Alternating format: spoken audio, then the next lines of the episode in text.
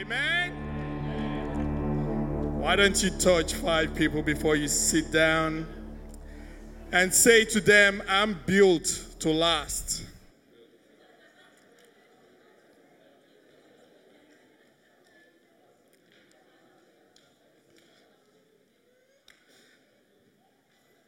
It's good to be here tonight. I want to honor our pastors, Pastor Hadley and Natalie, for the opportunity to share the word tonight. It's always a privilege, always a privilege to get to share the word of God tonight. Let's thank, they're already gone. Let's thank the singers and musicians. They always do a great job. Amen. Amen. You know, the Bible says that our God is all-knowing. So God knows where you're at tonight. Our God is all-powerful. He can fix anything tonight. And the Bible says he's omnipresent, which means he's right here, right now. So let's engage with God. Amen? Amen. Amen. I want us to open our Bibles to Matthew chapter seven. And I'll read from verses twenty-four to twenty-seven. Matthew seven, twenty-four to twenty-seven. It says, therefore, whoever hears the sayings of mine and does them, I will liken him to a wise man who built his house on the rock. And the rain descended, and the floods came, and the winds blew and beat on that house, and it did not fall, for it was founded on the rock. But everyone who hears the sayings of mine and does not do them, I will liken him to a foolish man who built his house on sand, and the rain descended, and the floods came, and the winds blew and beat on that house, and it fell, and great was its fall. Father, I thank you for your word tonight. I pray, that, Lord, that in the name of Jesus, you will back up your word tonight. Lord God, open our eyes to see you, our ears to hear you, Lord God, and our hearts to comprehend you tonight. Let your name be glorified. Let Jesus Christ be lifted up. Let no one leave here the same. Tonight, in Jesus' name. Amen? Amen? Amen. You're all looking very serious. I think I better tell a funny story. That's good. I've got no funny stories, but you got to laugh. Now, if you think this is a nice shirt I'm wearing, can you just wave at me? Thank you very much. That's the majority. Pastor Natalie actually told me that I'm looking sharp tonight, so I thought I'd point that out. But the reality is that I got this shirt before I got married. And I've been married for thirteen years. So it's a miracle that I can even fit into this shirt. It's a miracle. But um, it's good quality. And it was made to last. That's why I have it after thirteen years. Good quality. You know, in some cultures, appearances are everything. You know, especially in my kind of culture. You walk into a room and, you know, they do a head-to-toe assessment. Like, literally do a head-to-toe assessment. And if you're not dressed properly, nobody looks at you. You know, a friend of mine came, went to visit Nigeria last, sometime last year, and he came back. He had an appointment to meet with a friend in an office. So he went. You know, the appointment was booked, you know, time and everything. So he went to keep the appointment. And casually, he's been Australianized. So he went to this office with a shirt, a T-shirt, and a pair of jeans. And in Nigeria, most of those offices, they have gates. security men at the gate. This guy did not go past the security gate because he was casually dressed. He tried to explain, I have an appointment. This guy is my friend. He's expecting me. The security guy wouldn't listen to him.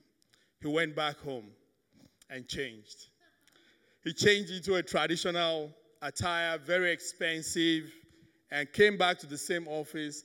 The security man didn't even look at him, opened the doors, no questions asked, and he went in. And sometimes we look good, and we try to look good, and we dress up to look good. But appearances shouldn't be everything. Sometimes the way we look commands an air of respect and confidence. But our confidence should never be based on the peripherals of life. Our confidence should never be based on the externals. Our confidence should never be based on titles, what we wear, the cars we drive, where we live, our qualifications, and all sorts of things. Our qualifications, I mean, our confidence should always and always be based on our core, on the internals. Our confidence should be based on the fact that we have Jesus Christ as our Lord and our Savior. Amen? Our confidence should be on the fact that we are in Him. Because the reality is, everything else will pass away. Everything else will gradually lose its value and significance. But the Bible says in Hebrews seven eight, that Jesus Christ is the same yesterday, today, and forevermore. So our confidence should be based on the fact that Jesus Christ is in our lives. And I want to just quickly sneak in a little disclaimer right there, you know. If you're single and you're searching, you need to look good. You need to look, come on, if you agree with me. So don't go and quote me or misquote me. I've just told you that. If you're single and you're searching, you need to look good. Because, because unless the person is super spiritual, like Dorian or Leon, there's no way the person is going to know your heart. So you've got to attract the person first and then find out if their core is established or not. Amen? Appearances is not everything. I don't think God, you know, you know, sometimes these looking good and appearances thing, sometimes, you know, it, it, it's, it's, it's a revelation of deeper things. Sometimes we want to look good to cover up deeper things. Sometimes it's just insecurity. It's not all the time, but sometimes it is. But you see, God has never been in the business of pleasing anyone. I mean, when He sent Jesus into the world, Jesus could have arrived in pomp and pageantry. He could have been born in a palace, but Jesus was born in a manger. When King Herod wanted to kill Jesus, he told Mary and Joseph, take the boy and run. He could have sent angels to guard the boy, but He didn't. Take the boy and run. God is not in the business of impressing anyone. God looks at the heart. First Samuel sixteen verse seven is a story of um, Samuel going to anoint David as king. And the first person he saw was the firstborn, Eliab. And God told him that the Lord, and the Lord said to Samuel, don't judge by his appearance or height, for I have rejected him. The Lord does not see things the way you see them. People judge by outward appearance, but the Lord looks at the heart. Amen? Now let's bring up that scripture once again. Matthew chapter seven, twenty-four to twenty-seven. That was an introduction. Now I'm going to begin to preach. It says, therefore, whoever hears the sayings of mine and does them, I will liken him to a wise man who built his house on a rock.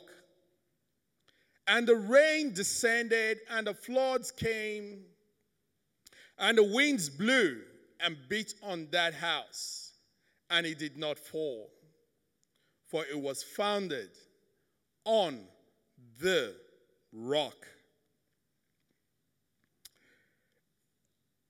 But everyone who hears the sayings of mine, verse twenty-six, and does not do them, I will liken him to a foolish man who built his house on sand. And when the rains descended and the floods came and the winds blew and beat on that house, it fell.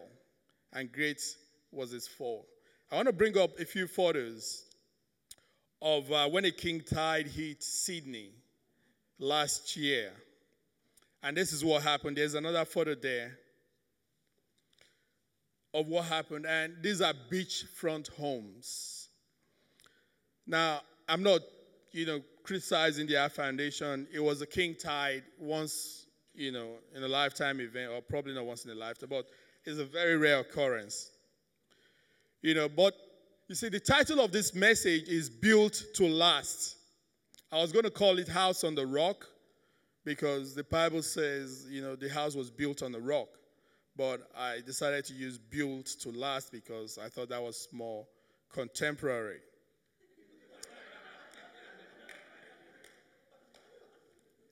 You know, one thing that has happened recently in the in the in the Sydney housing boom is the fact that you get to see a lot of construction happening in Sydney. You know, a lot of single dwelling houses have become du- been built into duplexes, and multiple single dwellings have been, you know, all bought, and high-rises are jumping up everywhere. And, you know, the common thing with all these houses is the fact that they've got to have a foundation. Every house has to have a foundation.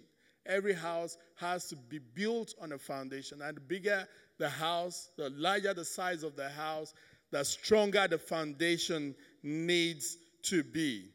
Now, in this passage, I'm just going to focus on the, on the first uh, two verses, twenty-four and twenty-five. And, you know, there are a lot of things. I want to bring out a few similarities. There are two persons or two types of persons involved here. And um, they've got some similarities among them. One of them is the fact that they were both hearers of the word. And, and the second thing is that they were both builders. And the third thing is that they were both exposed to exactly the same weather conditions or circumstances or weather events. But the only difference is one is a hearer of the word only, and the other is a hearer and a doer. Last year, our Pastor Hadley preached a message on forgiveness, and I know a guy who, who heard that message and went home and sent text messages to everyone he felt he had offended or he was keeping a grudge against, and, you know, asked for forgiveness.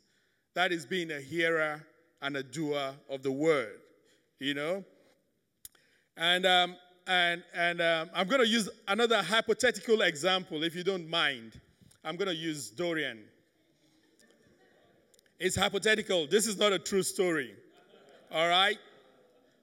Dorian works. Rose works. Rose is on holiday. She comes back home. I mean, she's, Rose is on holiday. She's at home. Dorian comes from work, expects dinner to be ready. And then on his way home, he drives past McDonald's and Hungry Jack's and Pizza Hut. And, but the reality is that every time Rose is not working, dinner is always ready. So he expects dinner to be ready. Hypothetical, not true story. All right? So he gets home, looks in the fridge, and the food is not there.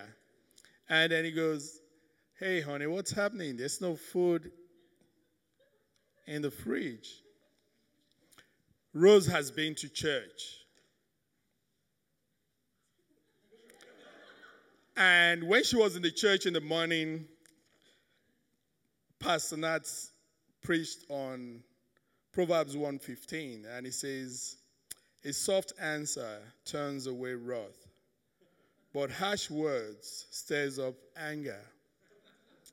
And so, um, you know, Dorian goes, hi, honey. Oh, there's some food in the fridge. What happened?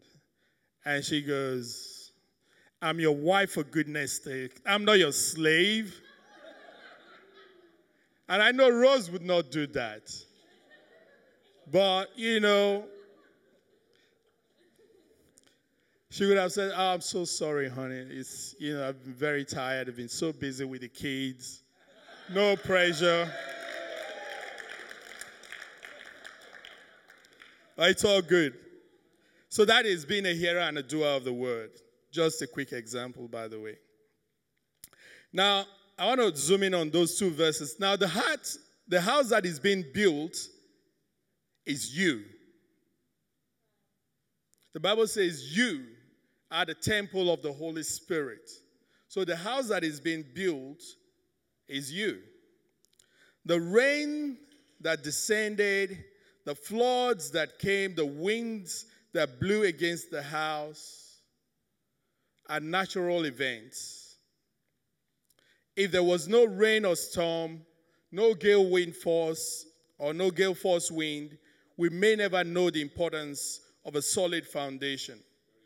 But the adverse weather conditions revealed the strength and integrity of the foundation. So the winds and the rains and the storms are indicative of trials and temptation we go through in life.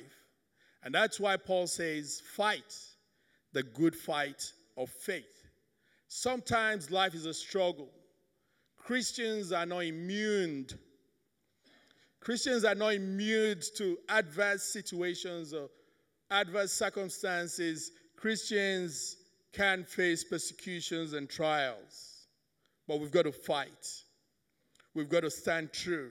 Fight is a struggle. Sometimes it's not easy, but you've got to hang in there until the, the struggle passes by.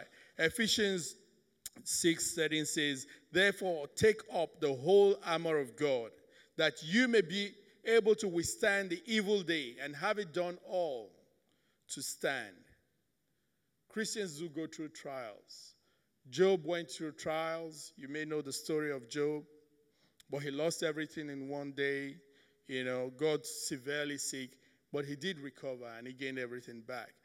The disciples of Jesus, but one.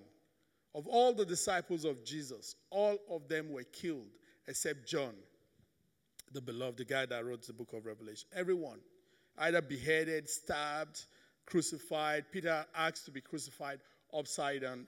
Everyone goes through trials. Sometimes it's sickness, it's a disease. Sometimes it may not directly affect you. It might be something that affects a loved one. Uh, about this time last year, I think ninth of January, to be precise, my wife and I went on a trip, a day trip to, to Brisbane, and we had lunch with some friends and breakfast with some friends. And one of those friends we had lunch with did not make it through two thousand sixteen. And she was a medical doctor and she was young. She died at the age of thirty-eight. And these things do happen. Difficult times do happen.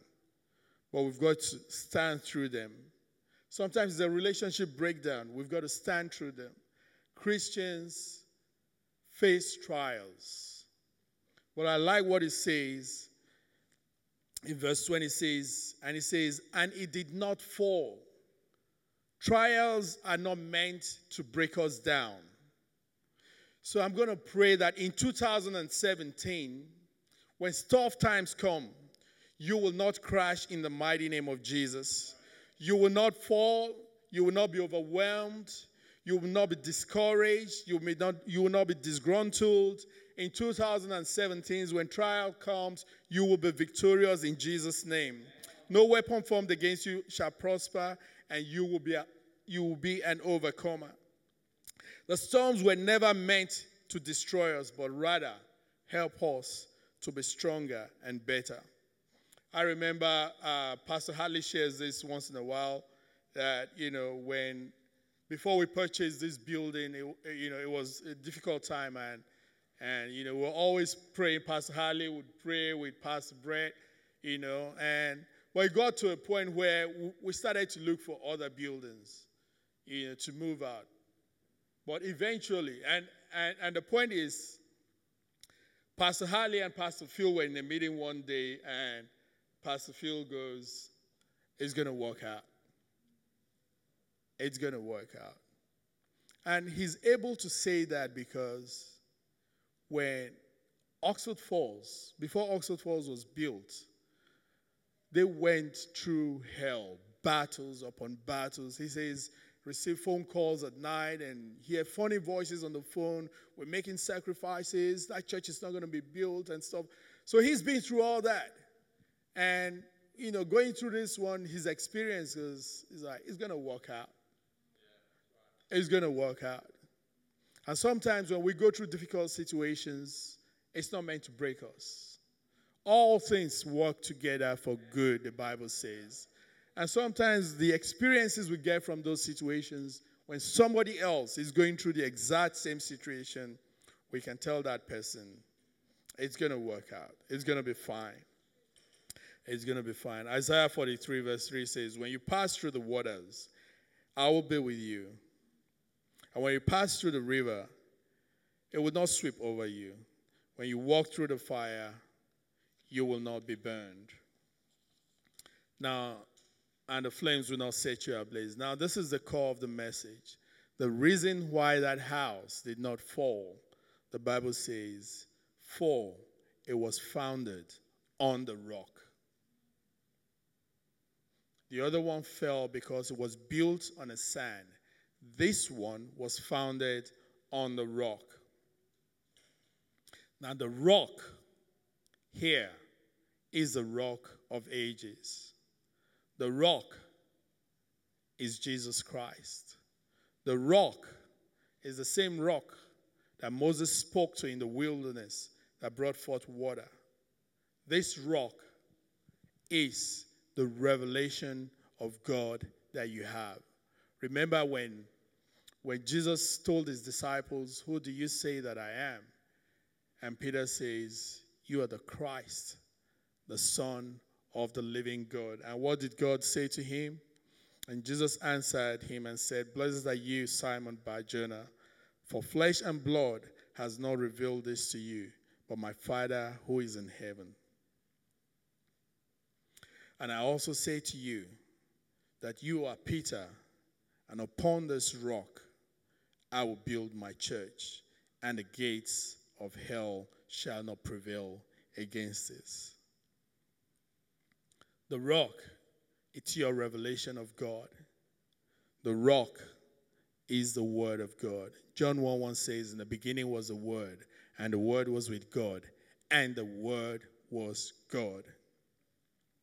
So in order to ensure that our foundation is solid and can withstand difficult situations and difficult times and stresses and strains and financial difficulties and relationship difficulties, I've, I've got to read the word.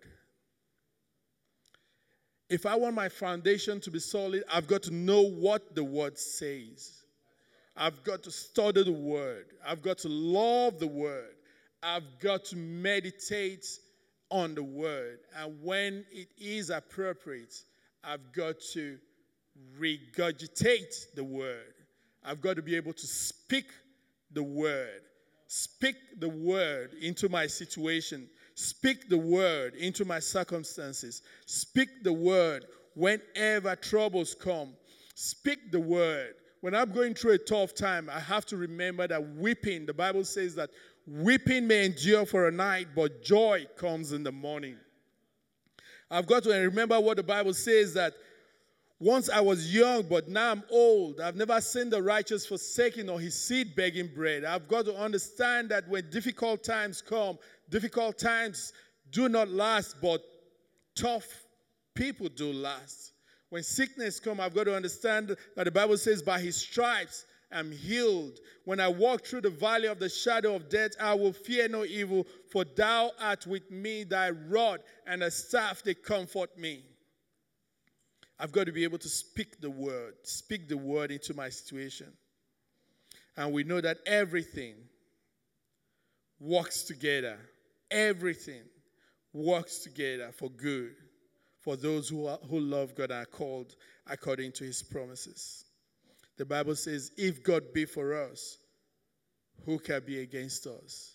And once upon a time, Romans eight thirty-two was a favorite verse, a favorite verse of mine. And it says, if God did not spare his own son, if God did not spare his own son, will he not also along with him give you all things? If God gave you his best, what else can he not give to you?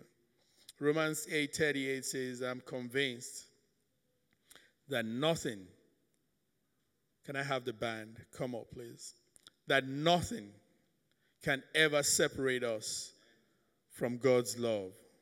Neither death nor life, neither angels nor demons, neither our fears for today, nor our worries for tomorrow, nor even the powers of hell can separate us from God's love.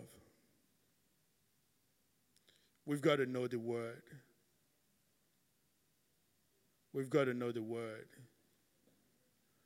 That's the strength of our foundation. The word.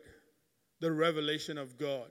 We can't have a revelation without interacting with God. We can't have a revelation of the word without studying the Bible. We can't have a revelation without meditating on the word. We need the word. We need the word in our lives. I'll just tell you a quick story. I have, or I had a few stories to tell, but because of time, I better just tell you my story.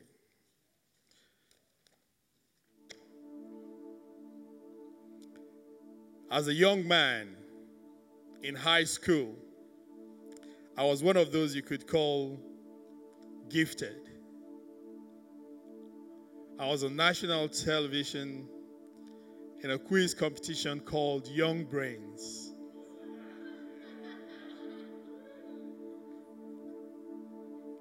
That was a long, long time ago. I don't know if I'm still that smart. Went through uni. First degree, second degree, got a good job, worked for a finance company, first job.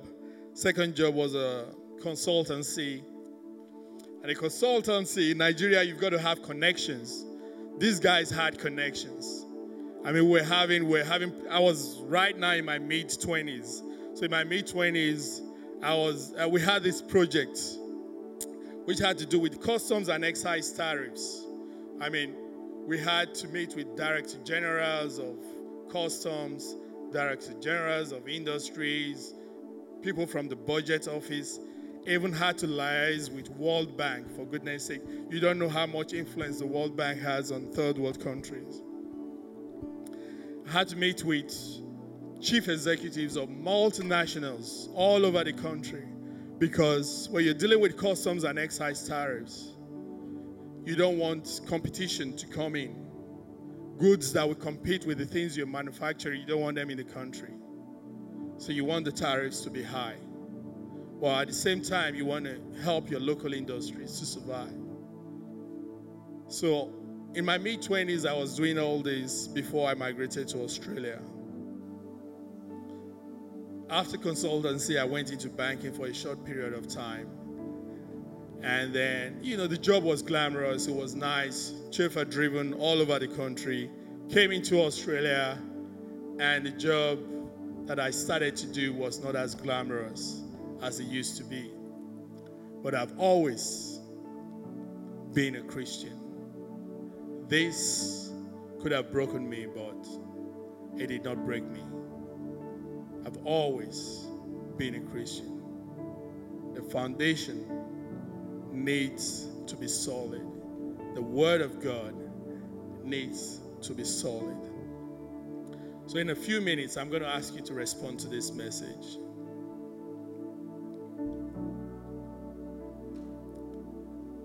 in about a minute or two, I'm going to ask you to respond to this message. And the summary of what I've spoken tonight is mainly two things. The first is Christians undergo persecution, and the second is your foundation needs to be solid. Amen? Can I have every head bowed and every eye closed? So if you're here tonight, the journey starts with laying a solid foundation.